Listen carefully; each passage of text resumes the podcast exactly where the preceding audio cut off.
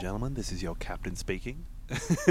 I um, just wanted to jump up the front of the episode real quick with a, a couple little things we forgot to say when we recorded the episode. First of all, thank you so much for listening. It's been really exciting watching our numbers tick up, and we'd love to have more people listen. So if you know anyone that would enjoy the show, by all means, send it to them and come and like us on Facebook. It's facebook.com slash beefstationpod. If you have any questions, comments, or I'm sure corrections for us, you can email us at beefstationpod at gmail.com. And we want to issue here a Beef Station guarantee. If you write into the show with an idea for a couple films you think it'd be good for us to discuss, we promise we'll do it as an episode. How's that? Ha! Oh, we take care of you guys. Take it away, Arnie.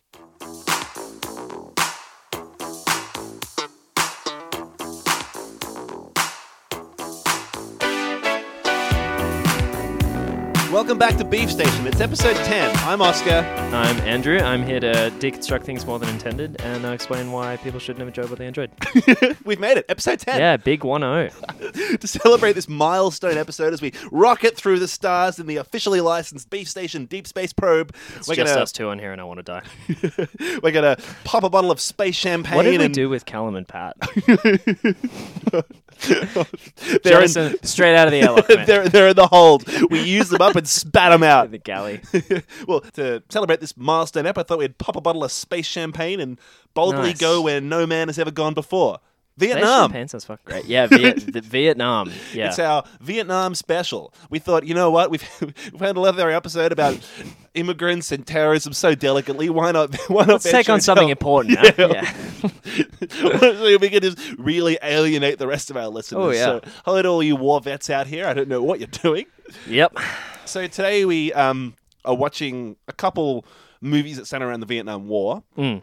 The first of which that we watched was Apocalypse Now, which is a Francis Ford Coppola movie from 1979. Correct. Which is quite a, a staple of modern cinema. It's widely regarded to be sort of one Yeah. of the greatest films ever made. Yeah, and It's a- certainly uh, in the top echelons of Vietnam War films. At least, yeah, well, it's it's a it's a huge achievement and a huge feat that they Mm. pulled off in filmmaking. They battled all these obstacles to actually get the film finished. Yeah, we'll get stuck into it, but Yeah, by all accounts, that went through production absolute hell. Exactly. Yeah. And then the second film we watched, we thought to add a bit of contrast, would be Good Morning Vietnam, the Robin Williams film from, I think, 1987 or something? I think that's correct. 87, yeah. Um, which actually turned out to be quite appropriate because we just found out today happens to be Robert, Robin Williams' birthday. It is, yeah. He would have been would have been 60 something. And 67, I think. 60, something like that. And also, I didn't realize Good Morning Vietnam, it's about this radio DJ, Adrian Cronauer, and it's based on a true story. And the actual Adrian, Adrian Cronauer died in the US like last night. Yeah, yeah, pretty Um, crazy. so there and you he go. Actually ended up contributing. So he, he uh, in the late seventies, Cronauer had this idea for a television sitcom that'd be like a blend of MASH and W uh, WKRP in Cincinnati, Yeah. um, which are two really popular TV series. And that idea of blending the Vietnam era and a radio presentation um, milieu for a kind of comedy film actually ended up becoming kind of ended up Good being Morning this Vietnam. film. Yeah. Um, so we I thought we could maybe start this up by talking a bit about Adrian Cronauer. I think it's fair to say that both of us, being Australians, probably aren't that familiar with the Vietnam War. Um, or Yeah, necessarily well, much of the culture that I think we're surrounds it outside of media. Well, Yeah. maybe, yeah. Um, so I've, I've got, um, but it mentions it a bit. I've got this little obit that was just published for the real life DJ Adrian Cronauer. Yeah. Um, in the film and in real life, he was a radio presenter on this radio station in Saigon in sort of 1965 or so. And he was well known for this enthusiastic, Good morning, Vietnam kind of greeting. Thank bad. you. Thank you. And he played like American rock and roll music when. At the time, it was apparently a bit more Supposed to traditional just to Frank play Sinatra and yeah, yeah, like boring traditional shit. And he, it says here he would sort of play, you know, the Stones and um, the Beatles and that that kind of stuff. I think that in the film where Robin Williams plays this DJ Adrian Cronauer, it's not necessarily based on him at all, other than in name and the fact that he was a radio presenter in Yeah, it's probably pretty Saigon. It's, loose. it's pretty hammy and pretty Yeah. comic, but it's based at least in spirit on this guy who had a, a big impact on the troops Yeah. over there, and he was sort of wacky, a, a bit, a bit, a bit more wild than Mm. DJs might have been at the time. The idea is, though, that Good Morning Vietnam stars uh, Robin Williams as Yep. this radio DJ who's enthusiastic and wild and wacky, and the film goes to a great level of detail to sort of show how boring and droll the other DJs are. It's like, good morning, it's January the 17th, 1965, and this morning there's a shipment of this coming in from the port. And Yeah. like really robotic, and Robin Williams comes in and he's all wacky and wild and yeah, funny. starts off with that Um, yell. Yeah. and Forest Whitaker plays his assistant. Yep. And there's a couple other big names that I don't might not necessarily recognize, but they're the two big stars that I think people recognize these days. Yeah, yeah, and it yeah. takes a bit Uh, of it's a, a, it's the case in um, both of these films where like there's a couple of cast members that people would know, and then the Yeah. rest are like people who are famous in the 70s and 80s, but people we exactly. don't really know. Yeah, yeah, like um, think fucking Dennis Hopper or something's a big name Yeah, in yeah. Apocalypse Yeah, now. huge, but- no idea who that is. Yeah, no. uh, Good Morning Vietnam, I think is definitely interesting, if only because it takes a really interesting and comedic kind of look Mm. at Vietnam War and sort of offers its own commentary and maybe a bit of satire on that kind of army culture Yeah, for sure. leadership and that kind of thing and maybe a bit of PTSD type stuff from an interesting kind of perspective which I thought was worth watching um, it was the first time I'd watched it the, I'd watched it more than once it was the second time I'd watched it it was the first time you've first seen time it I've seen it. Yeah, What do you think Yeah, look, I really enjoyed it. Um, I, I, I think like uh, it takes a very humanistic approach to the era of the Vietnam War. Like we don't get much of a, we don't get much of the grand scale because this was a war. The Vietnam War.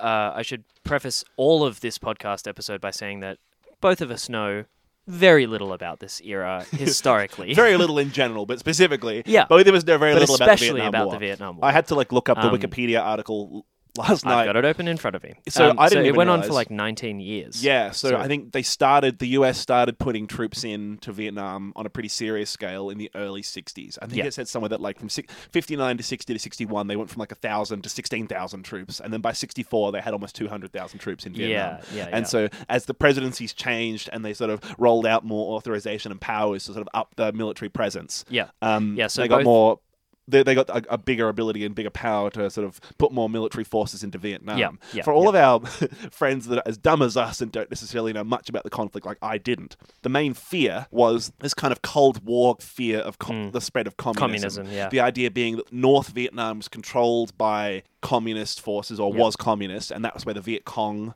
That you might have heard for that was kind of Yeah, the for- VC. armed forces with the Viet Cong the, in this communist area, And they were at And war they with the South. yeah, and they were slowly pushing south, and so the U.S. was allied with South Vietnam, along with I guess Australia and Yeah. France and something, and they were at war Allies, with the north of Vietnam. yeah, yeah. And it was kind of people said that uh, some critics call it like a almost like a proxy Cold War because Yeah. the North Vietnam was backed by like Russia and China, Other and communist other forces, yeah. communist forces, Yeah, yeah. and so It's commies versus allies in in a yeah, and so in the same way as the Cold. War was looming over the whole world for those that period of time. Um, like forty years. yeah, this was a, a big cultural thing. My dad said, for example, that like from the time he was born up until he was about ten, all he remembered was that there was a war going on in Vietnam. Like my dad remembers watching the TV when it's he probably was like, it's probably a bit like us with Iraq. I imagine so. we sort of hit the, uh, you know, I mean that was right after the 9/11, but Yeah. um, let's see if we can work 9/11 into every single episode of the I mean, it was gas chambers last week, so it's it's nice if we could dial it Oh, back. to be clear, I didn't mean I, I didn't mean um, Maybe that didn't make the cut. I don't remember.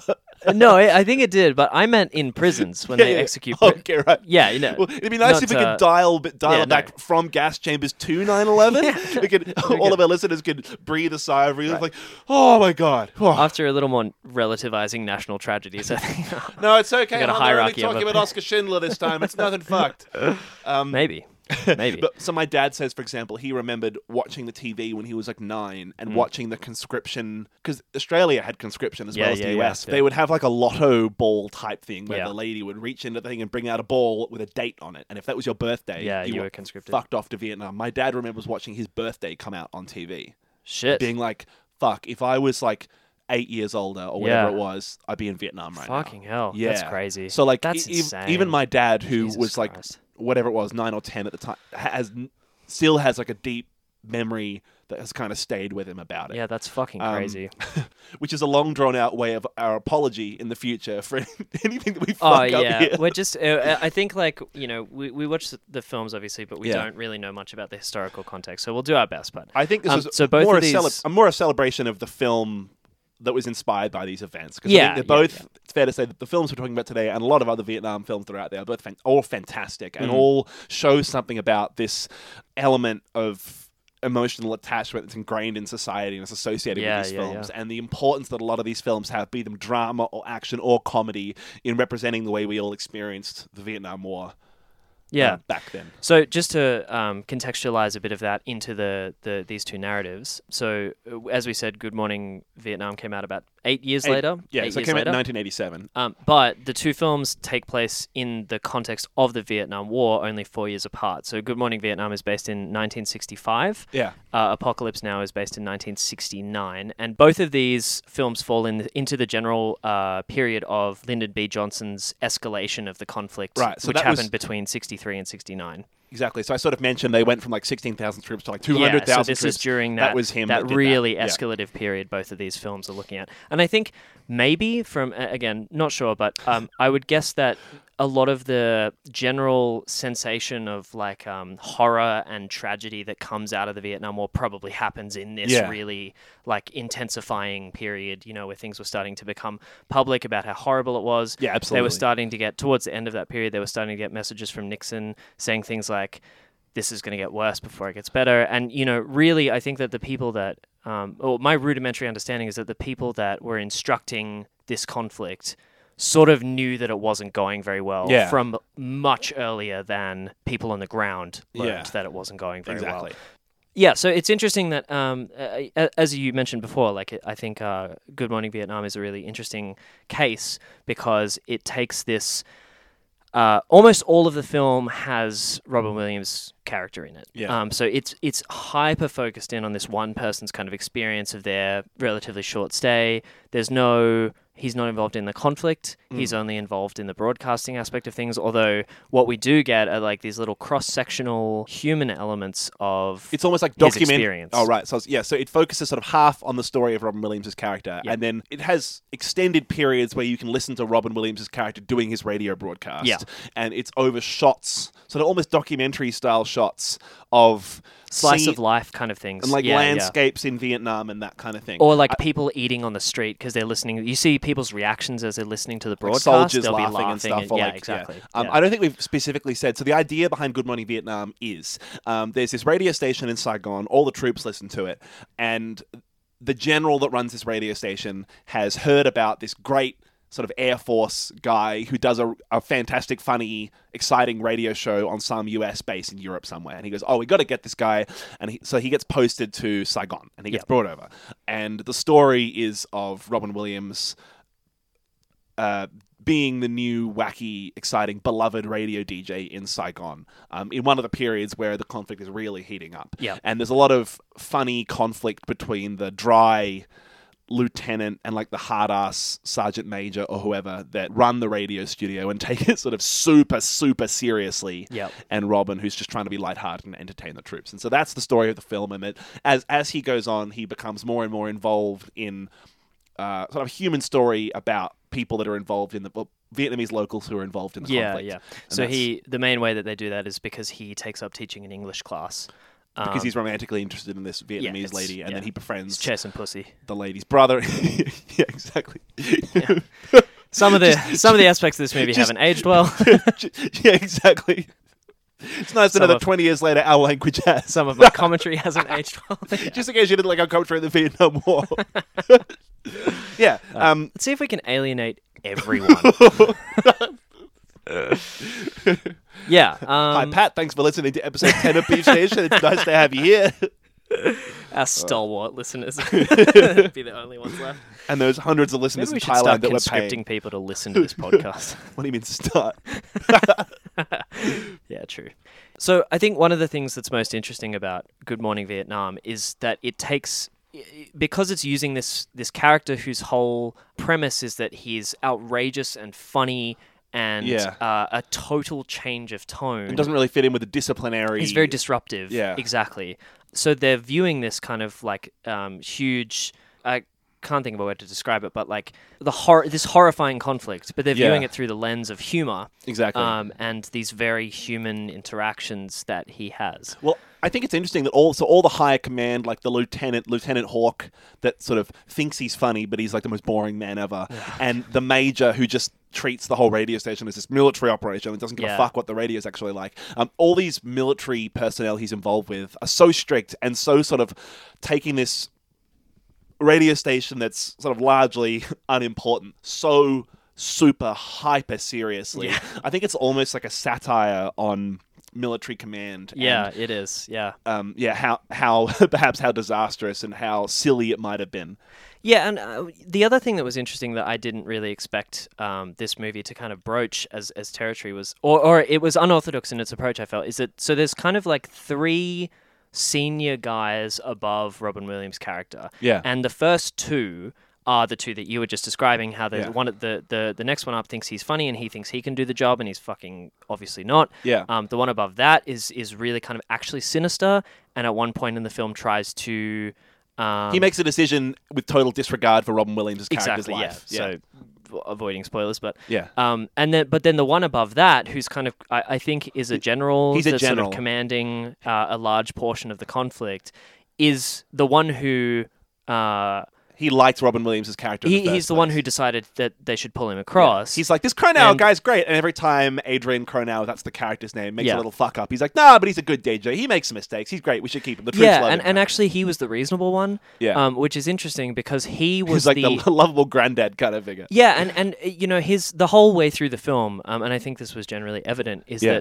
that um, the, the the whole way through the film, and I think this is generally evident, is that his approach is if the men like it, if it's boosting Yeah. morale, keep it. It doesn't exactly. fucking matter that you don't like it. Put your small politics aside. This is good for the people. You can't see past your own selfishness. Yeah, Um, exactly. And it was really interesting to have that kind of like as you go above Williams' characters, like as you go above that military hierarchy, yeah. or as you go higher in it, you expect that everyone above him would have an issue, would take issue, but Yeah. actually it's just these two fuckwits, Yeah. and then As you go up, even people the have less regard for the tiny details and exactly, everything. Yeah, and and have this more like grand, reasonable perspective. Yeah. And I think um, one of the things that becomes clear is that although Robin Williams might be sort of a bit naive and selfish when he starts um, in this film, he, the the perspective that he comes to occupy is probably closer to that general's perspective of like this. It's what I'm doing is important because of how much people need it Yeah, here, exactly. rather than because I have this selfish reason, like I want to meet the woman that I started teaching the English class for, or, or yeah, or whatever. like so- he, he starts he starts teaching this English. There's this sub side plot with the Vietnamese woman that he's in love with, um, where he just bribes the English teacher to let him teach the English class for a day, just so he can be wacky and charming and sort of charm this this Vietnamese lady. And she makes it pretty clear early on that she's not interested, but he keeps going anyway. Yeah. and so sort of paints him as this human humanistic kind of guy who just really cares about people and is just there to.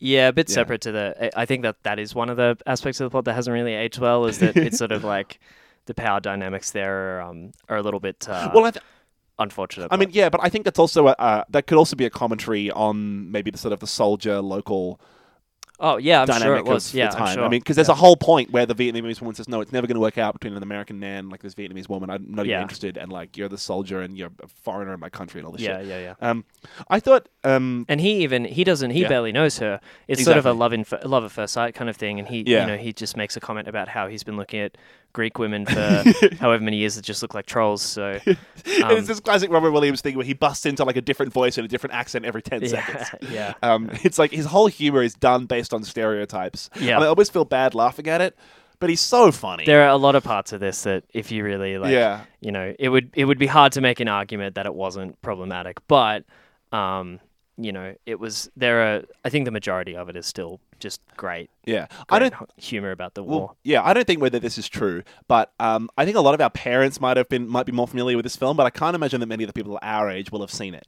And I think it's definitely I- a film that's you know, worth I seeing. Yeah. It's it's good fun. Well, and before we accidentally spoil anything, Hmm. I think it's definitely great to go and see. It's an entertaining, funny. It's not like oh, I don't want to watch a war movie. It's good. I think it has just the right balance of war movie type shit.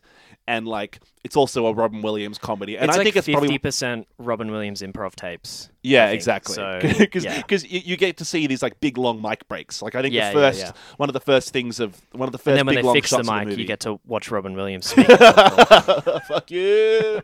Here serves me right for trying to use my radio my radio jargon. Um, Gonna shut down the yeah, shut down the jargon. Yeah, um, but uh, so Robin Williams has these like big long uh, mic breaks that he's Yeah. doing on the radio, and so like he his character arrives and is sort of slow and silent and sort of droll, and he wakes up and he's bleary, and then he sort of immediately switches into Robin Williams co- comedy mode as soon as he goes on the air. It's good Mm. yeah, it's, it's like he's got this quote of um, Forest Whitaker says like, "Oh, you got to be on in a couple of minutes," and he's like, "I'm not even occupying my body." it's really yeah, it's great stuff. Yeah. Um, Um, something I thought was really a, a good point of comparison between Apocalypse Now and Good Morning Vietnam was the way in which they treat the idea of um, desensitization on the part of the Mm, military, okay. and that's um. For example, through the way that I was talking about how the high command and the, the lieutenant and the major that run the radio station that are sort of choosing weird little ways to run the radio station that have no regard for the soldiers that are out there. Like Yeah. the lieutenant's like, no, the rules say we have to play polka and classical music and maybe a bit of Frank Sinatra with no regard for the fact that Yeah. everyone wants to listen to rock and roll. I think they're Or- epitomizing like conservatism. well, yeah, you know? perhaps, yeah, and also like the idea that um, there's a main staple of the film is you see these sort of newsreel. I don't know what they're called, but like they're like automatic typewriter things that have like transmissions that are sent to them, and there's little news tickets Yeah. that come out, and they get these the It's news. like a telegraph machine. Something like that, yeah. They get news that's, that they receive on this little telegraph thing, and then they have censors right there that sort of cross out the news you can't mention. Yeah. And uh, the character, uh, the, the, the Robin Williams' character, has a whole sort of through line where he wants to be reading this news and this reality, and everyone knows what's going on because Yeah. it's happening right outside the door of the To radio them. station. But they're still like, no, you can't mention that there are soldiers Yeah. here and there. And it's this idea of. Um, Censorship. censorship and the idea of like cultivating this little fantasy world Mm. that the radio station is broadcasting to, even though it's broadcasting to soldiers that are in the middle of this conflict Yeah. they know what's going on. and it's it, like it's because um, and you get this a little bit in uh, in um, oh maybe maybe you don't maybe it was in stuff that I was reading but it's uh, it's this idea of uh, controlling the PR of the war Yeah. not actually um, delivering news to people who are Yeah, going to find that And it's this whole useful. idea of going through a process without without actually achieving anything, and it's Mm. like the bureaucracy that sort of just kills kills everything. yeah and I'll get into this a little more when we start talking about Apocalypse Now yeah, sure. But I think that one of the really interesting things that comes across in both of these films in very different ways is the hypocrisy of imperialism. Um, Okay. now, that's something that's approached a lot more in, uh, as I said, in Apocalypse Now, and Yeah. it, its basis on um, uh, Joseph Conrad's Heart of Darkness, which is actually an imperial um, a colonial novel. But um, it, it, when the entire operation of Vietnam was to control this spread of communism. Um, and one of the staples of communism is that kind of control of the press, propagandistic kind of PR war. Yeah. It's interesting that the US, in trying to prevent those ideals from spreading, also must engage with those ideals yeah. by censorship of the news. Exactly. And, you know, they're basically doing their own propaganda system. Yeah, so, exactly. yeah, I think that was one of the really interesting ways that um, Good Morning Vietnam looked at that kind of hypocrisy of the American Yeah. side of things. Well, I, I think it's it's definitely a um, parallel you can draw between both films, as I was saying. This idea of like the complete desensitization and dehumanization Mm. of the Vietnamese and the American soldiers. Yeah, that's heavy in, in both. both, yeah. films. The, Yeah. the idea that like they're just you know they're following this military process, they're following this political ideology without any regard for like, well, no, but the dude wants to fucking hear the Rolling Stones. Are like, well, no, everyone was at that bombing. Of course, we can talk about Yeah. that there was a bombing right yeah, out there. yeah, yeah. I thought also that the choice to cast Robin Williams. I'm not sure. You know how sometimes you read like, oh, this actor was tipped to play this role and whatever, but Yeah. then they dropped out, and so they had to get like that. Actually, happened a fair bit in uh, Apocalypse Now with Martin Yeah. Sheen's character. He was like the fourth or third choice. I know, I know that that he definitely wasn't the first choice. I remember him being called in. Yeah, yeah, him- yeah. I, I read somewhere that he was called in like after they'd started shooting. yeah, and I, I think you know that was possibly a, an inadvertent, fantastic thing that happened to the film because I really liked him. but I suppose what you're saying is with the Robin Williams thing. I'm not sure if that was the case. They might have sort of immediately gone in with this, but I think he was brilliant. Oh, so good. He was like- so good that I can't imagine them having been able to write down any of the shit that he said Yeah. or have cast anyone else. And uh, you know, I was thinking like, who else do I know that can kind of have that sort of just like you just put him down in front of a microphone and they they it's just like he's starting an engine where it just will, will idle, you know. Who else do we know fantastic that could just be sat in front of a microphone and talk forever with absolutely no With no scripting substance? Uh, What we're saying is that we're the Robin Williams guys. of our generation. oh yeah. Uh, um, no, I you know I was thinking of like Jim Carrey, um, or It- some other. I was reminding the same thing. That, it would yeah. not having Robin Williams in this film to me would be like not having Jim Carrey as Ace Ventura or not having Jim Carrey Yeah. as the mask. You'd Yeah. be like, well, fuck, you can't. Like, it's yeah, it's just so. But I think what's so brilliant about Robin Williams' character, this comes across in a lot of his roles, but I think it's particularly evident in this one, is that he's. I was talking to you about this before. He's so funny, but you can see that he's also pained, deeply pained. Yeah, I think Um, I mentioned to you off air the first time I watched this, I was I was like really drunk, and I, I watched it. it was just throughout the, the funniest scenes of the whole film. I was just loudly sobbing like he's so funny. it was pretty concerning. Uh, can't imagine how devastated you were after that when you found out he died. yeah, um, no, but yeah, he's he's so such a wonderful guy Yeah. and so talented, and so it really did bum me out to watch the film. And be like, well, oh fuck, man. yeah. But Oh. I- I, I think his on-screen presence is just it just really really reflected that tone of I'm I'm here. What I'm doing is important. I have to do this job, but there, it's there's this sense of hopelessness. You know, like Yeah. at one point he uh, Forest Whitaker pulls him up in a jeep that's next to like 20 trucks full of soldiers, and he kind of you know they they they sort of verbally slow clap him into doing a routine. Yeah. Um, but the what happens is he he does this bit, and you can see he's sort of really trying, really trying for these guys. Yeah. And then they all drive away, and he's waving. But you can see on his face that there's just this idea because he knows where they're going, and Yeah. he even says a few times like, Take "You guys look like you're not sure what's going to happen, and Yeah. just you know take care of yourselves." But he knows that they have no ability to do that, and it's so yeah. it's he, he it just what I would say is it like verges onto that knowledge of just the scale of the loss of life that's going to happen to these people while he's trying to oh yeah. be a funny man, you know. And I think Robin Williams really did a great job embodying that emotion in the way that he played his character and in the way that he, you you see these emotions play across his face, and it's Yeah. very deep and complex. Oh so, yeah, I don't I don't know whether we're, I'm projecting on this. I suppose he's won a fucking Oscar for acting, but like Yeah, yeah, I think you, an you really actor. see like this. He does this warm smile, but somehow it seems like yeah, pained and hollow. And It's similar to Good Will Hunting, where you can see Yeah. he's being a you know sometimes he's being a sarcastic dick, but um, there's layers of emotion to his characters, and I think Mm. that yeah, I think that was just a really really really cool idea. yeah, absolutely. Yeah. And I kind of feel like this film. I've watched it a couple times now, and every time I watch it, I forget how much heart it has as you go in. It feels just like Mm. a lighthearted comedy about the war, and you're like, oh, okay, well, you know, maybe this You know, one of those. Well, you know, you know what I mean. You're, you're kind of like, oh, this isn't really a war film. Like, it's just, it's just a comedy. Why are we watching this? And the, the further it goes in, the more emotional and heartfelt and sort of more strong the commentary on the war gets. I'd seen that that scene where he pulls up and does the routine in front of the soldiers, so I think I kind of I think that kind of coloured the rest of the film for me, knowing Right. that it was going to come. approach Yeah, some of okay. that kind of like more painful stuff. But yeah, and something that's interesting about this film and Good Morning Vietnam is they both have a very strong use of pop music.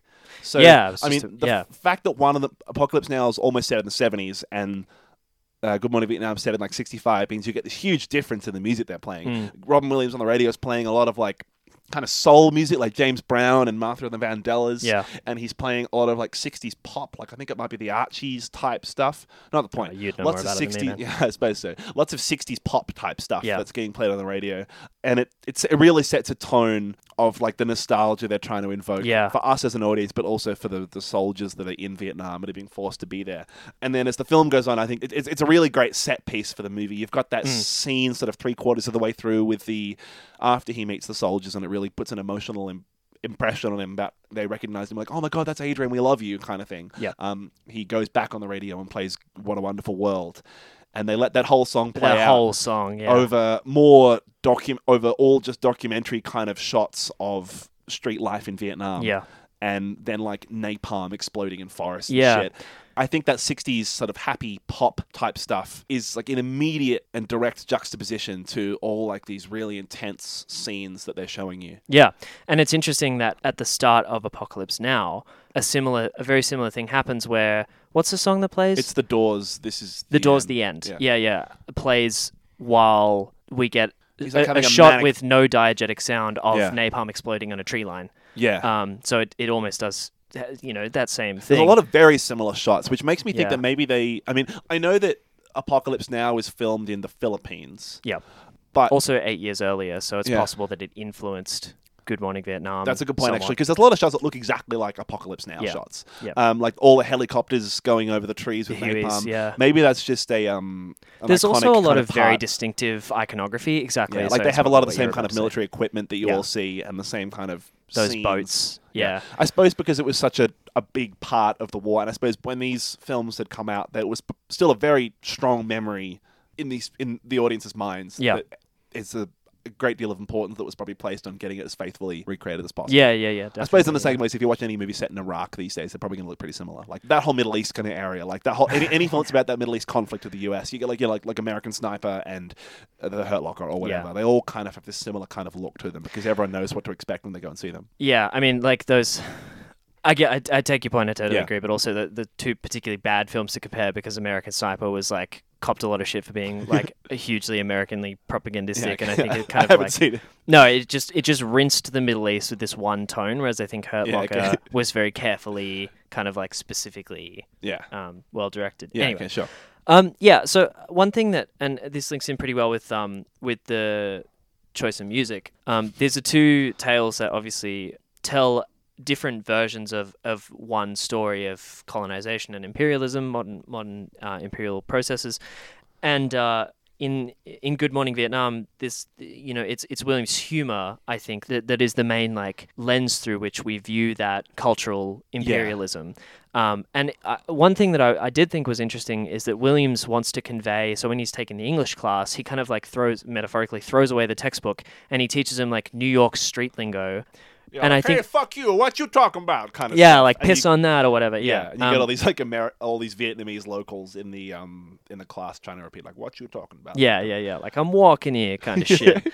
Um, and so Williams wants to convey a really authentic American culture rather Yeah. than that kind of like artificial um, textbook kind of culture that they might have wanted to bring in. Yeah. And I think that was mirrored. He, he's referred to at one point in the film as the the new voice of Saigon, which I think is interesting because obviously he's an American voice, Yeah. right?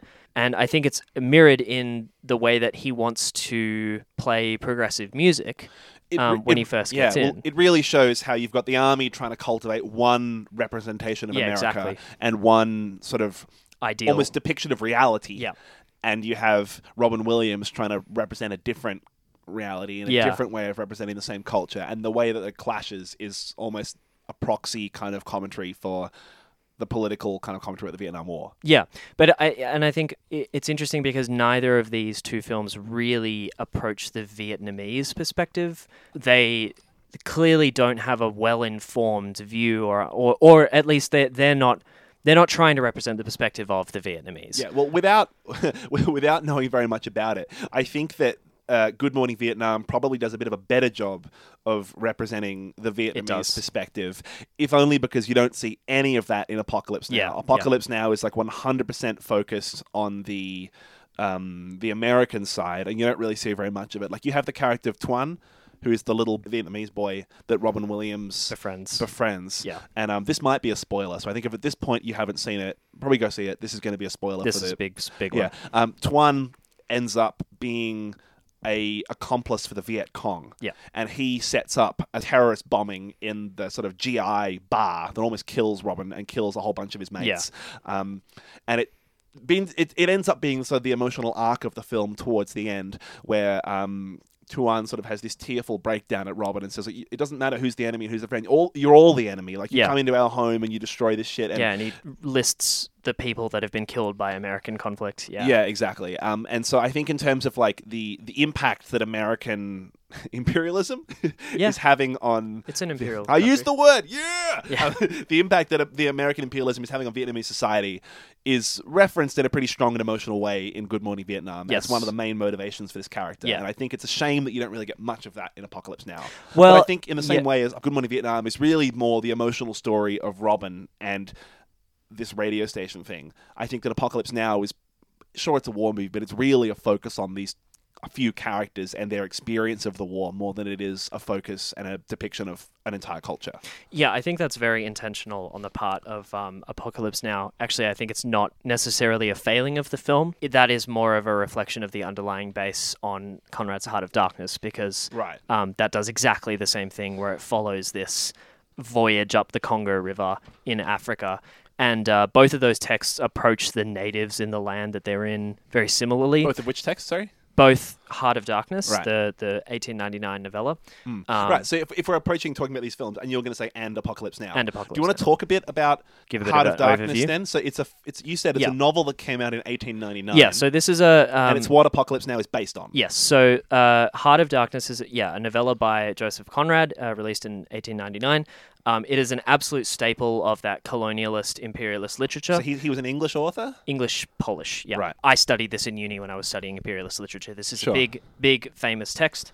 Um, And then Apocalypse Now is like a modern reimagining of this text. And so Yeah, you said and- Heart of Darkness is set in Africa. Yeah, and then it was adapted by uh, John Frederick Milius, who was an American screenwriter director that did some big shit at the time. Yeah. And he ended up working very closely with Francis Ford Coppola. He came up with the majority of the screenplay, and Coppola kind of helped develop that into what it became, really, which was this apocalypse now. But the Vietnam setting was certainly Sure. um, up to John John Milius's screenplay. Yeah. And I, I imagine it's then suitable because Heart of Darkness focuses on English colonization of the Congo Yes, and exactly, their influence yeah. there. and then- Kurtz is an ivory runner.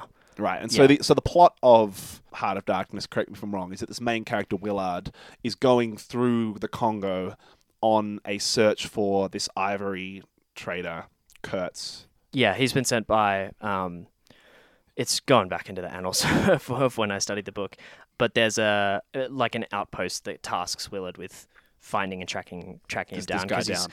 To put it in ten words or less, Kurtz has gone rogue. Right. In a in a similar way. And so that's exactly what's happened in Apocalypse Now. Yeah.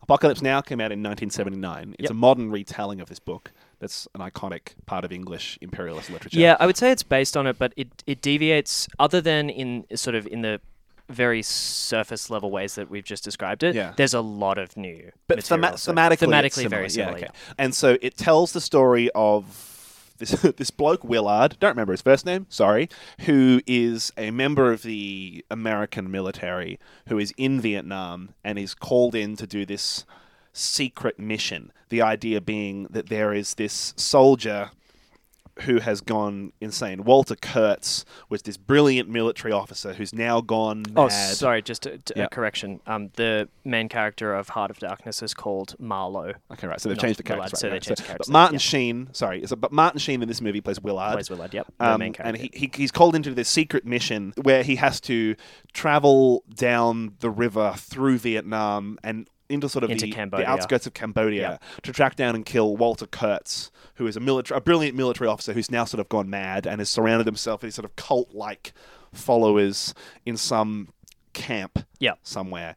The idea being that the military don't want this this officer who's insane out there wreaking havoc and sort of bringing on his own form of justice onto Yeah, the locals yeah. and sending people out to be and the, the subtext of um, of that character arc is the same Mm. in both novels, where actually the reason why the Imperial forces want that character to be Kurtz to be tracked down and and uh, killed is because he's become ingrained in the local culture, Yeah. and he's lost track of that imperialist. Not lost track of. He's he's discarded that imperialist rooting. Which so goes back to the importance of that we were talking about before about the military sort of impression on their im- impressioning on their troops and this propaganda machine Yeah, exactly, about yeah. like convincing the troops that they're there for the right reasons Yeah, and that kind of thing. and it's the same fear as America had of North Vietnam that they would infect the the free world. Yeah. Um, you know, so yeah, the phrase that's thrown about in Heart of Darkness is that he's gone native, which is uh, similar to Kurtz's character in this one, although it's done with a slightly different skin. yeah, and, so, and, so, and this film is quite long. So I watched the original theatrical version, which is still like two and a half hours, Yeah. and I think it's actually quite tight story wise. So I think there's a lot of films where I mean I like movies, but I feel there's a lot of dramatic, kind of artsy, kind of well regarded films from back in the day that I can't really be fucked to watch because you almost watch it and like, well, what's really happening? But I think this film, Apocalypse Now, has a perfect balance of that right arty kind of filmmaking that people love Yeah. with a very specific story where never at any point in the film are you like, what the fuck is going on? Yeah. Why is this scene in the Yeah. film? The idea is that Martin Sheen's on this boat crewed by sort of four or five other American soldiers, and they're escorting him on this boat down the river to the temple where Marlon Brando's character, this Walter Kurtz that's gone insane, Kurtz, yep. is living. And he has to go kill him. And that's the whole story. Yep. In the theatrical version, you watch the extended version, which has about 45 minutes of extra material. Yeah, so the, the the version that I watched was released in 2001. Yeah, um, and it's like a director's cut Apocalypse kind of Now thing. Redux, which adds 49 minutes to the film, yeah. making it a whopping three hour, 22 minute epic. Right. The idea behind the film essentially is that they, they have to go on this river cruise, and there's on the in the theatrical version there's sort of three main stops that they make Yep. throughout the film, and each of those stops is kind of like almost like a slice of life kind of look at life in the Vietnam War for the Yeah, yeah, soldiers, and it really gives you a different commentary on a different aspect of what it Yeah. was like there. I think we keep saying what it was like because these films really do feel. This film s- specifically feels really real and really This film- connects you. It was such a fucking experience. Like Yeah. it was so immersive. I yeah, I, I really felt um, strongly connected to what was going on on screen. Exactly. And so the first stop, for example, is they stop and meet up with this helicopter division of the US Army, who then have to airlift them onto the next section of the boat. And then there's another stop where they have to go and get resupplies, and they end up watching this Playboy Bunny sort of glamour show. Yeah. And then the third stop, when they're almost at their destination, is at this sort of military outpost where everything's gone fucking insane. Yeah.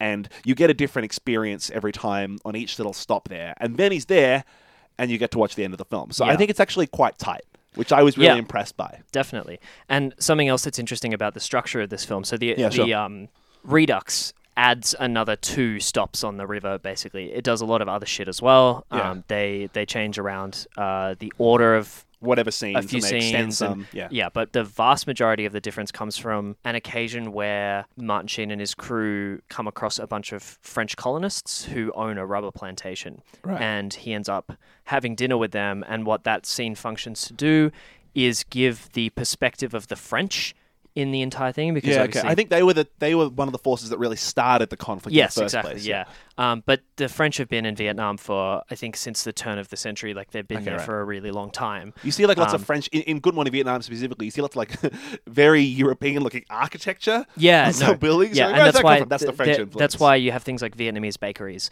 because they were French Right, yeah, okay. effects on I French yeah, colonization. okay, so cool. that was a long extending thing that wasn't just from the start of the war. They were just Yeah. kind of already there. Right, If you get what I mean.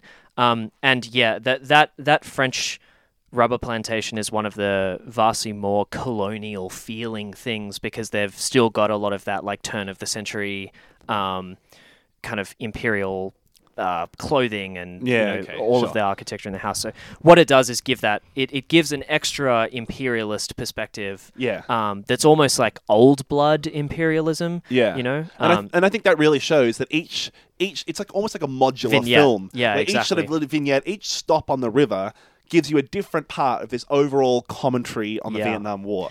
Um, as a bit of an intro, I had a couple of little interesting facts about this film Mm. because I didn't really know much about it. So it's Francis Ford Coppola.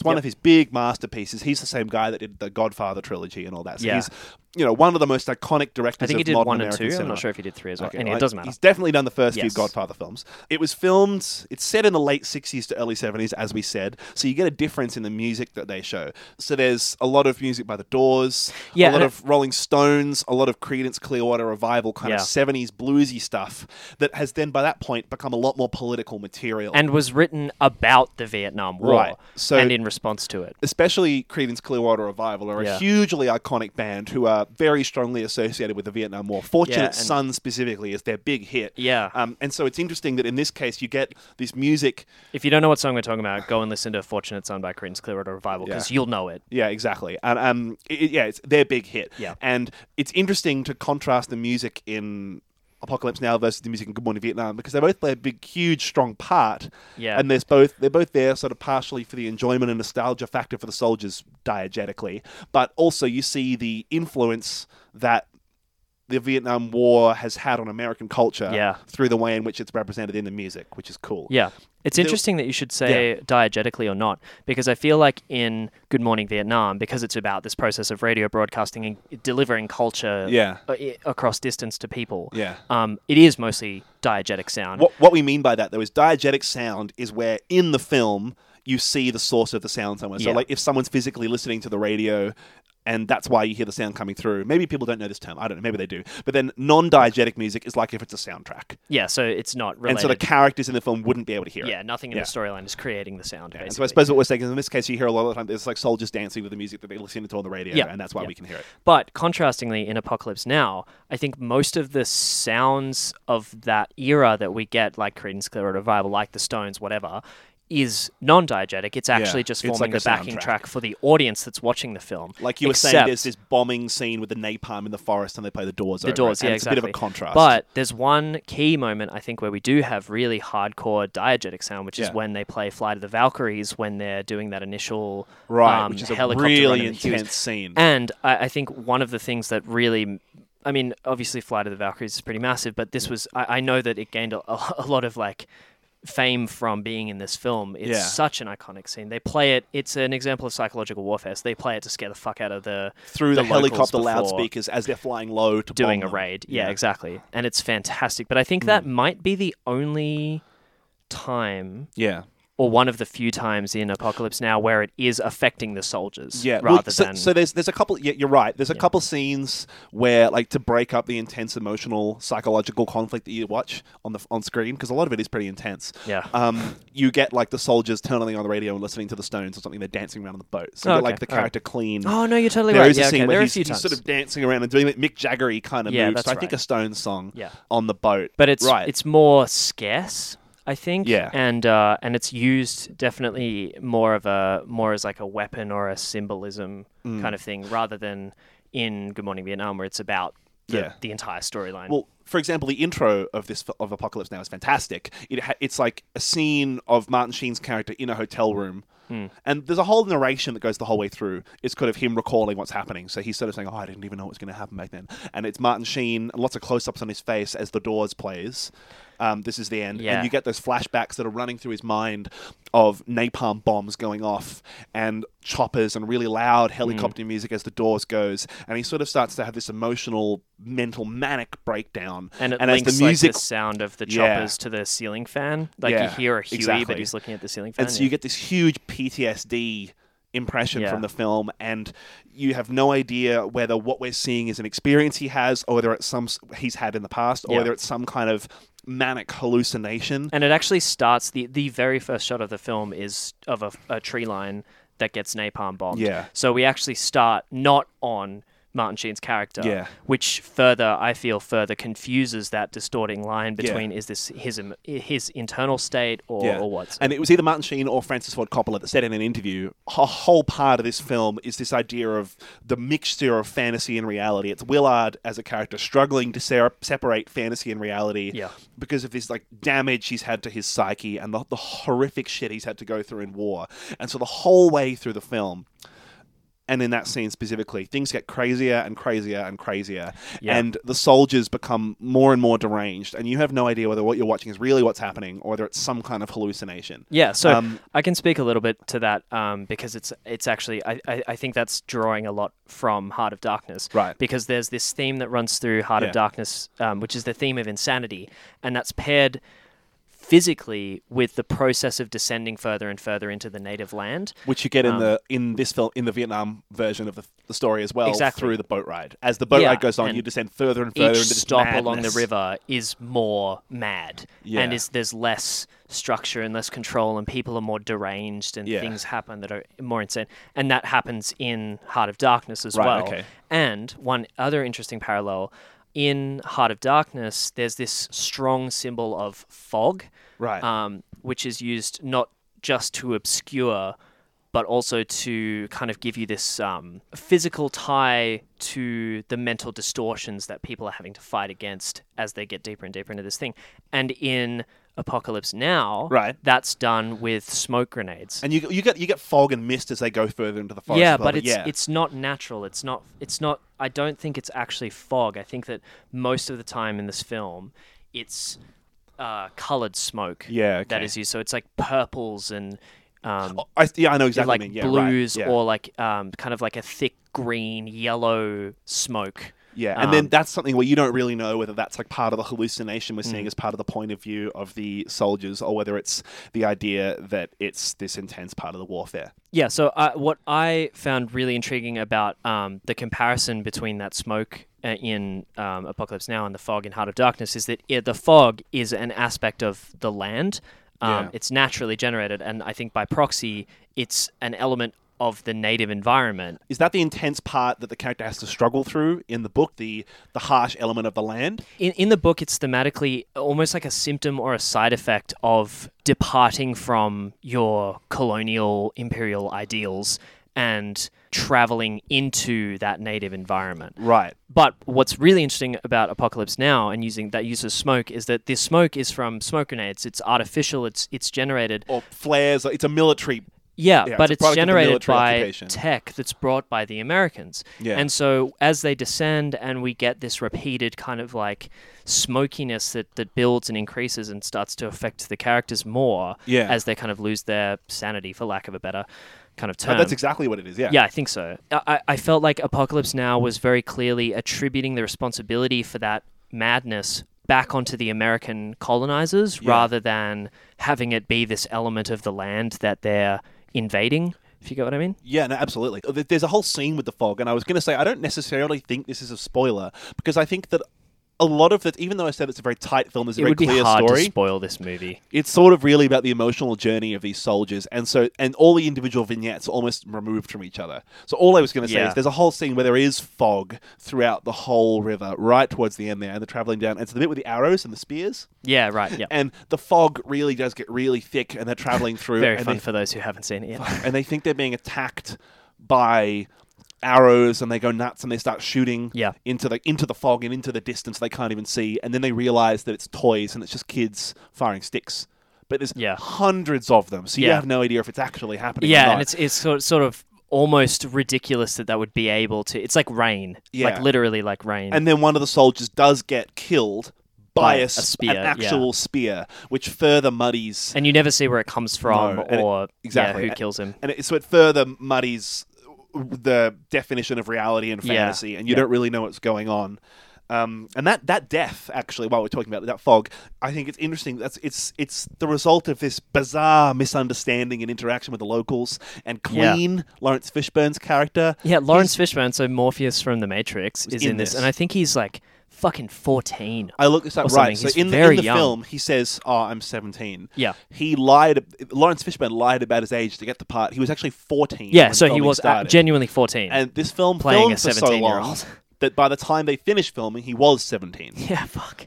It filmed for a long fucking time. Yeah. Um, but yeah, so it really is like so. There's a couple deaths of the main characters you see as it goes on that are because of these bizarre, insane circumstances and misunderstandings they have as they also. yeah. Also, like spoiler alert, but people die in Vietnam. Yeah. So you know. but so it's interesting that when when that when Clean dies, it's sort of the only death in the whole film that is made as this big deal. So Chief has a big breakdown when Laurence Fishburne's character dies. yeah. Chief, the um, driver of the boat. Yeah, um, he has this huge emotional breakdown. And it's Yeah. sort of there's all these deaths we've seen throughout the film, but for some reason they focus on that Yeah. as like the breaking point for these soldiers Yeah, that I wondered been if it witnessing was death for ages. And it might have Chief, been sorry. sorry, yeah, oh, because because. I think what you were going to say is that Chief is sort of an African American. Yeah, so Chief is black, as is Laurence Fishburne's character, and I thought that that was kind of like a young, naive part of him dying, and he Yeah. was lamenting the loss of that kind of And it- part of him. Could always be like a father son type relationship as well. Or even that, though, yeah, yeah, even though yeah. they weren't, but just I mean, this this film and Heart of Darkness is is um, really about like loss of self, loss of identity, loss of culture. So I Yeah. guess that's why I'm more inclined to read it as like a slice of himself. yeah. Um, but you're right; Exactly. it could definitely be like a father son dynamic too. Yeah, well, so I thought it'd be interesting to talk briefly about this, the main stops they go on the river. Yeah, Because sure. you've mentioned your French colonization one and the at, at the rubber The plantation rubber plant, yeah. and the way that stop recounts that kind of experience. Um, so the, the first I've mentioned before is with the, the Lieutenant or Sergeant Kilgore's helicopter division, Mm. and that's when you get the scene with the, the ride of the Valkyries and the bombing. And I think the importance of that scene is that it really shows off like the mindless violence and again from with the other film the complete desensitization Yeah. to the enemy to the experience of his fellow soldiers and everything like that. So like there's this insane napalm bombing happening around and this guy Kilgore gets excited because one of the soldiers on Martin Martin Sheen's troop is a surfer. Yeah. So he's talking about surfing like go out on the river and surf. He's also a Oh, surfer. c- come on Yeah. come on out and surf. And, and there's like all the- these there's like, there's mortars exploding in the background of the scene as they're Yeah. you know as he's he's talking about how good the waves are. So one thing that happens in the Redux version that I believe didn't happen in the theatrical version Yeah. is that as they're leaving Kilgore's Sort of kind helicopter of raid after they've that lifted entire their thing, boat up to the next section of the river. yeah, so when they're getting onto the boat, Martin Sheen's character comes back and steals Kilgore's surfboard, which is i taken unbelievably seriously by Kilgore because he ends up following them part of the way up the river In with a this helicop- in a helicopter. Oh. Um, with a recording of his voice playing, saying like, "I'm not gonna hurt you, just give me back the surfboard. I'm not gonna hurt you, just give me back the surfboard." And yeah, they like have to hide under foliage to stop being seen by this guy. But it was a really interesting Yeah. thing for me that Redux included almost the only funny bit in the entire film because it's quite it's it's slapstick comedy when he steals the surfboard. Like he actually bats another guy away by fucking spinning the surfboard that- around and then jumps on and they're all laughing. maybe, And, maybe um, that was just cut because they don't have a surfboard on the boat for the rest of the fucking film. Well, yeah, I, I think I don't know. It it sort of it was very natural and jovial, and it's Yeah. like the the only time you ever see Martin Sheen do anything but just look. being a bit human. Yeah, and Yeah. it was, and he laughs. Like the whole crew is kind of laughing about it. Yeah. Um, and yeah, so I, I, it was interesting that like the only, and it was also one of those very like when I think of Vietnam, I think of that kind of like there's a definitely an element of that like boyish kind of prankishness nature that you hear about. I thought it was a very realistic portrayal of what would have been like something a funny thing to do just to lighten the mood back Yeah. then. And I um, and then I kind think of hijinks, yeah. but it's it's uh, worlds apart from Williams' humor in Yeah. um, Good Morning Vietnam, which is used as that kind of like cultural mm, sort of in- invasion. Whatever. Yeah, right. Yeah. It's the wordiness and the stereotypes and all the yeah, and cultural it- comedy and- that comes and out of it that, was- yeah. it's so much less sparing and fleeting than Yeah. it was in in Apocalypse Now. well, one of the most impressive and really the most sort of meaningful kind of scenes in the whole film is the second stop, which is the scene where they stop at a resupply base to get fuel and supplies Yeah. and stuff. And it turns out there is a show where the, these Playboy bunnies are coming in. And they get they get given tickets to see the show. And Yeah. it's almost like this sort of dream kind of vision thing where these three gorgeous women in ridiculous outfits come out of the helicopter and dance around Almost out of nowhere. yeah, and dance Yeah. around to Creedence Clearwater Revival, and all the soldiers are cheering and they rush the stage. And that is another. So that's the second stop, and it really sort of shows like the idea of moral corruption and the sexual depravity. And that's one of the first scenes where things sort of start to almost get cartoonishly surreal, and when you sort of go, "Oh, this." Where there's this huge stage on the river in the middle of Vietnam, in the middle of the jungle, what's going on? Yeah. and you sort of become a bit unsettled almost Yeah. as it's happening. Yeah, and that's another shared theme between Apocalypse Now and Heart of Darkness, um, where women in both are viewed as like this. Um, they're very commodified Yeah. and very symbolized. And in fact, uh, it doesn't really do this in Apocalypse Now, but in Heart of Darkness, um, Kurtz has an African mistress. And Right. it's pretty strongly implied that one of the reasons why he needs to be killed and one of the things that's occurred as a result of him going native is that he's decided to kind of mate with one of the natives. Imagine that. Yeah, um, 1899 is a Yeah. hell of a time. And uh, in uh, the Redux version, another stop that they add on the river, which I don't think was in the theatrical version, is that uh, they end up finding the helicopter. They end up stopping where the helicopter with those three playgirls landed, um, and they end up swapping two barrels of fuel so that the team can have sex with them. Oh wow, no, that's not yeah, no, yeah, and okay. it's it's it's another step of that madness kind of and that would really have lended itself towards this sort of moral corruption and kind of- commodification of women. Yeah. yeah, exactly, and an element to that part of the Yeah, film. it's really fucked up. Like one of them, the women are actually while they're like being undressed by these guys, they're kind of espousing these really philosophical, dialectic m- monologues of like what their experience, personal experiences are like, and how they feel like Well, they're being abused. Even and, in the scene, the dancing scene in the part of the film that I saw, yeah, um, they do seem like some of the most human kind of characters in the they film. show fear and yeah, like when Yeah. they get raided, they have to run and yeah, Exactly. definitely. Um, and they sort of talk to each other like normal people rather Yeah, than the insanity that you see in the rest of the film. definitely. And without I wanting to harp on about the plot too much, the Mm. third main stop in the theatrical version is the Do Lung Bridge scene, which is this large bridge that's been destroyed by some sort of bombs. Yeah. And it's the border crossing between Vietnam and Cambodia, Cambodia, yeah. where Marlon Brando's character And it's the out. penultimate in both. It's the penultimate scene before they reach Kurtz's establishment. And they get off the boat on that scene just because they want to know what the fuck is going on. Yeah. And there's this conflict that appears to be happening with American soldiers running all over the place. And it's almost like a fever dream where you don't know what's going on. And There's, Martin Sheen's so character thick. Is Yeah. running around being like, "Who's the commanding officer here? Who's the commanding officer here?" And they're like, "Aren't you?" And he's like, "No." And and that's like the most insane. and there's chaotic part of the characters that are clearly you have clearly lost Gone contact insane. with people running around and screaming. Yeah. yeah, and so that is one of the most. Conf- it's not necessarily confronting, but it's one of the most really the Psychological. largest psychological depictions of madness and chaos in the film. Yeah, definitely. As it's towards the end of their journey, and Yeah. things have gotten more insane as they go. Yeah. Um, and then I think by the point it gets to the end and he confronts Marlon Brando's character, I, I think that it sort of reaches a natural conclusion because the whole way through this voyage, Willard has had this big file on Marlon Brando's character Kurtz. Yeah, like a dossier, And he's been yeah. sort of poring over it. Sheen's you get- just as a as a quick interjection. Sheen's narrations while he's doing that Are really are good. fantastic. They're In fact, really good. those were written by a whole other a, guy. a whole uh, poet, and just the, the musings that he has while he's reading over these materials and how he talks about Yeah. Kurtz is fucking great. And so he, he's sort of reading through this file of what seems like a hugely distinguished military career, and he's sort of questioning how, how could such a great man Fall off the edge. fall off the edge, yeah, and sort of almost sort of finds himself sympathizing with Kurtz and seeing part of himself in Kurtz.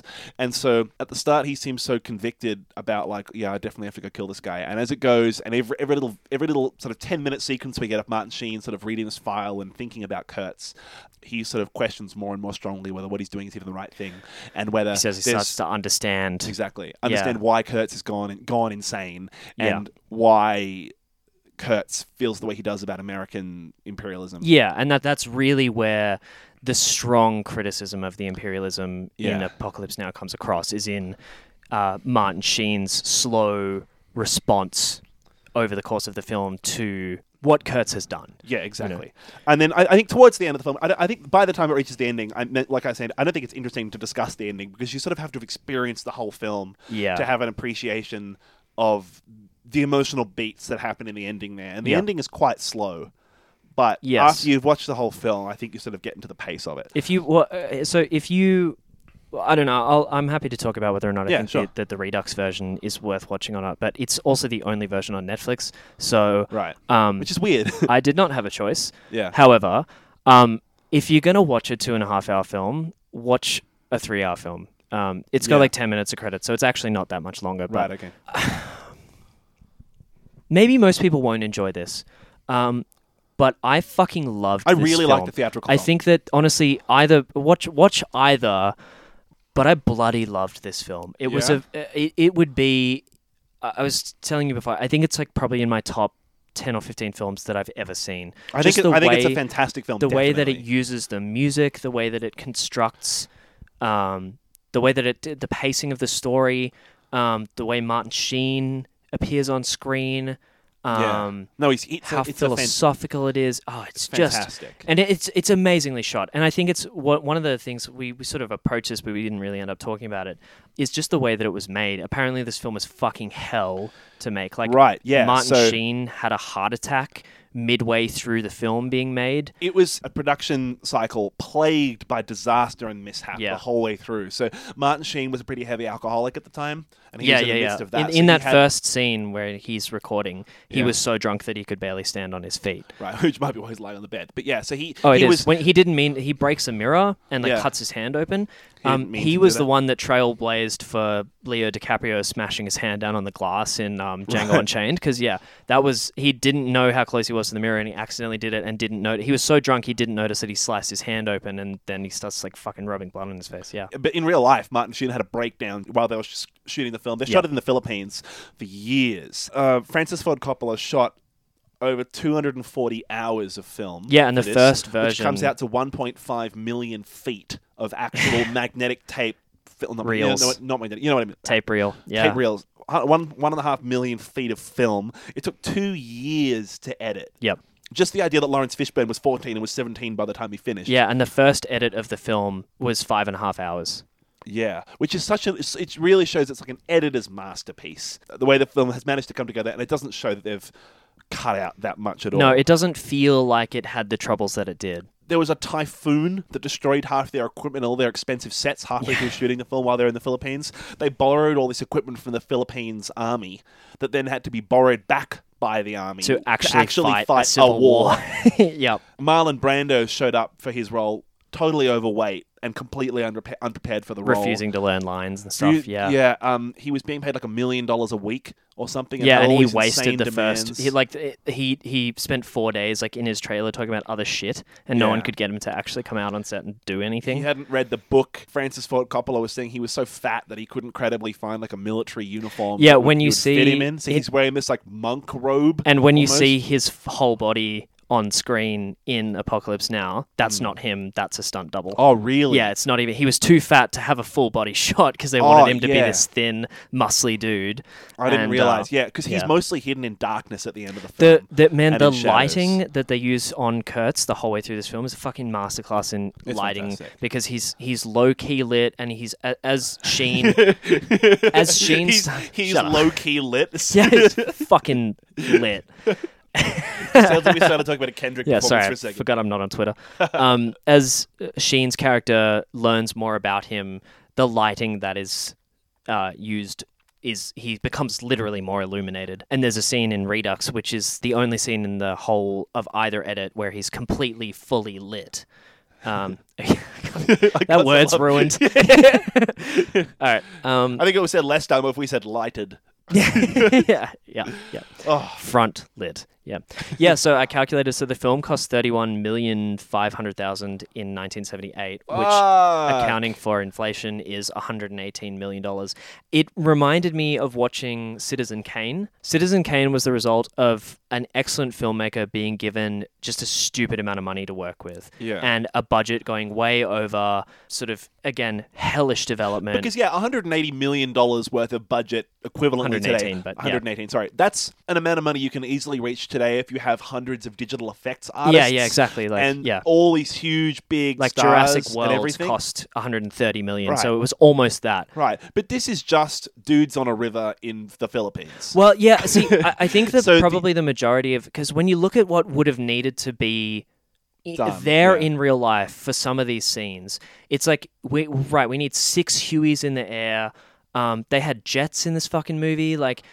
They they also it's like okay we need those six Hueys to be in the air at the same time we need fifty people on screen we You're need right, actually, there are some pretty large 17 scale explosions. Yeah. We need six buildings to be destroyed in that one shot. Like there's some Yeah. insane shit that happens in this film. All I mean is that's, So- a, that's a fuckload of money. Oh, yeah, like, yeah, If yeah, you yeah. say like this budget had a 118 million dollar budget, it doesn't sound like that much. But that's no, a fuck, that's a fuckload so much money went into this film, yeah. and like um yeah, Coppola had to put most of his own or all of his own finances into this. So if this flopped, he was basically going to be bankrupt and Yeah. yeah, it, it almost broke him. But what it reminded me of was that it had that tone of like no one knew how good this was going to be when they were working on it, and Yeah. everyone was riddled with self doubt. Um, and they didn't even have the end written by the time they needed to film it. Um, so they had to make it up, basically. um, it, it had a lot of parallels between those two between those two films. It, it's almost like luck that it turned out Yeah. to be something so incredible because by rights, when you look at what went into it, it, it should have been a mess. Yeah. I think it, it's, it's probably hard to, to listen to just descriptions of this film. I think it's definitely Yeah. worth watching. I Yeah? might recommend this more than any other film that we've watched so far on the podcast. Yeah. To to just like if you don't think that you'll enjoy this film, just give it a go. Yeah, and the theatrical version is also fantastic. It's not like you're missing out. Sure. the director's It's just cut. harder to find. well, yeah, I it's mean, yeah. Netflix. Yeah. Yeah, exactly. But I think definitely watch it. Um, Good Morning Vietnam as a summary is also fantastic. I Yeah. think it was great. And I think it's one of the best Robin Williams films, films I've ever seen. Yeah, it's certainly. I mean, Really- it was, it was uh, really before funny. our time. Yeah. Like we we had Flubber and Mrs. Doubtfire, Yeah. um, but so I think he's maybe more famous for that than he is for those Yeah. subsequent ones that we really got to know. Yeah, and they both have great soundtracks, which is a nice little part of the film you can enjoy yeah, as well. definitely. So I think that uh, completes our discussion Yeah. of these little Vietnam special films this week. Have we got any news? Yeah, yeah, we do actually. Um, got a bunch of news, so I'll just rattle off some headlines. So it was Comic Con uh, last week. So there's a shitload of news that's coming out of that. Yeah, lots of new Um, trailers for all sorts of shit. Yeah, there's new trailers for Aquaman. There's a movie called Shazam that looks like a kind of like parody, almost like Kick-Ass is. kind of superhero film. kind of thing with Zach, uh, Zach Levi from uh, Chuck.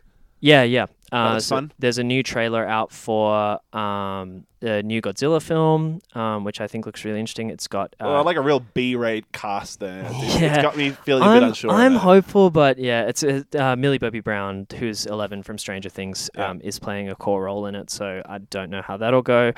um, there's a Buffy the Vampire Slayer reboot Oh, in the shit, really? works. Yeah, Has Joss Whedon got anything to do with it? yeah, I think so. Um, good. so uh, I'm not sure, but it looks like he's. Yeah, he's involved in the effort to reboot it as a as a TV series again. Oh, so that, that sounds like it's a Kickstarter or something. Oh, he's probably executively Right, okay, producing it yeah. or some shit. There's a poster out, uh, which is the first real thing for the uh, Ryan Gosling, Neil Armstrong drama First Man. So Right. it's a lunar, Oh, lunar be good. expedition thing. Yeah, I'd watch so that.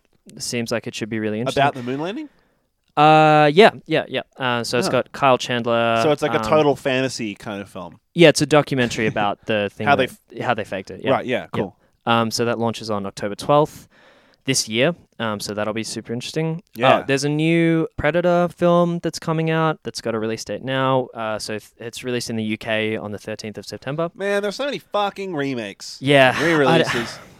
Here's what I want I want Alien versus Predator versus Jurassic Park, where like the Predator alien from that one fucks a dinosaur and makes like dinosaur Predator aliens. Fuck yeah. That's what I want. what you're describing is basically the plot of Jurassic World 2. The fucking giant T-Rex. Yeah, but I also wanted to have like a pharyngeal jaw that it can like eat people's faces with. That's what I really want out of it. A, a Jurassic Park film. So yeah, Joaquin Phoenix's uh, standalone Joker movie. Um, we mentioned that last week. Yeah. we did, uh, but it's got a release date now, I think. Ooh. Um, so it's next year, October fourth, twenty Oh nineteen. man, these all these So- fucking films. I would be more satisfied if they just tell me what's coming out next week. yeah, yep, yep. Well, sorry, Comic Con. Um, in addition to uh, Jared Leto's Joker getting his own movie, what? Yeah. So Ah. this is going to be a fucking mess. And as you can imagine, based on precedent, all of these are going to be excellent pieces of cinema. well, I mean, Joaquin Phoenix, I think, is a great actor, and I would watch. yeah, it. that one might actually be good. And uh, to be honest, I think Jared Leto's one, whatever happened in Suicide Squad, is not representative of what that film's going to be like at all. Because from Yeah. what I understand, I've heard it that, was that fucking movie was so fucked that Yeah. I'm not even sure you, people could know. Quentin Tarantino's Once Upon a Time in Yeah, Hollywood. he's, do- he's doing a film about the Charles Manson murders. Yeah, so it was Should be going to good. be released on the anniversary of the murders. Oh, absolutely not. No, don't do that. There are people that are still alive that were affected by those So murders. they've they've changed that. Poor, Um, poor Roman Polanski. so yeah, um, the first stills come out, which shows DiCaprio and Pitt just standing there in costume, looking fucking sexy. Oh, Um, Brad Pitt, right? Like, we're like DiCaprio in a pit.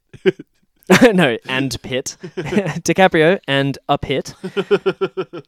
um, so the new release date is 26th of July 2019. Yeah. Um, so I'm tentatively like the cast sounds pretty good. I don't know. I was I I, I didn't mind Hateful Eight, but I wasn't swept away with it like I have been by other Tarantino films. So I'm hoping that that's a bit of a return to form. Hopefully. Um, there's a bit of a niche one, but uh, we've talked about this off air. Uh, there's a visual novel series called Y the Last Man, yeah, in which really good. um, every male on Earth dies of a virus except one dude and his pet male monkey.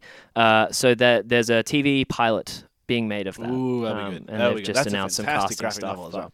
Uh, Avengers 4 is slated to have a definitive ending. Um, so yeah, uh, Marvel Cinematic Universe head honcho Right, and Kevin Feige has promised that that one will cap it off. And after that, they'll just never make another Marvel. Marvel yeah, movie. well, you would hope so. Well, yeah. it's been nice. Yeah, exactly. Um, has it? Anyway, So we talked about Denis Villeneuve's Dune adaptation. Yeah. So they've cast. Oh no, they've they're in talks with. Uh, they're in this talks sounds with. like they haven't cast anything. I want every bit of news on this film because I'm excited about it. But um, they're they're looking at uh, Timothée Chalamet. He's uh, got a French name. Who the fuck is that? Timothy Chalamet. Uh, so he's cast as Paul, which is the main character of the Dune. Oh, he's not cast. He's in talks to be cast as Paul. New news about uh, the filming of Dune. They've gone out and bought paper and pens. Shut up. okay, so um, uh, the the main pick for Paul at the moment is uh, yeah, Timothy Chalamet, who Yeah, who is that? who was in Lady Bird as Saoirse Ronan's main love interest. Um, and and ne- next story. next story. Uh, so Frozen Two is happening. Oh, great. Yeah. Uh, fuck, that was a bad movie. I've never seen it. I, I- feel like I know it's beloved. You've probably seen it about 15 times. it's extremely you're a child popular, and I just don't think it was justified at all. But whatever.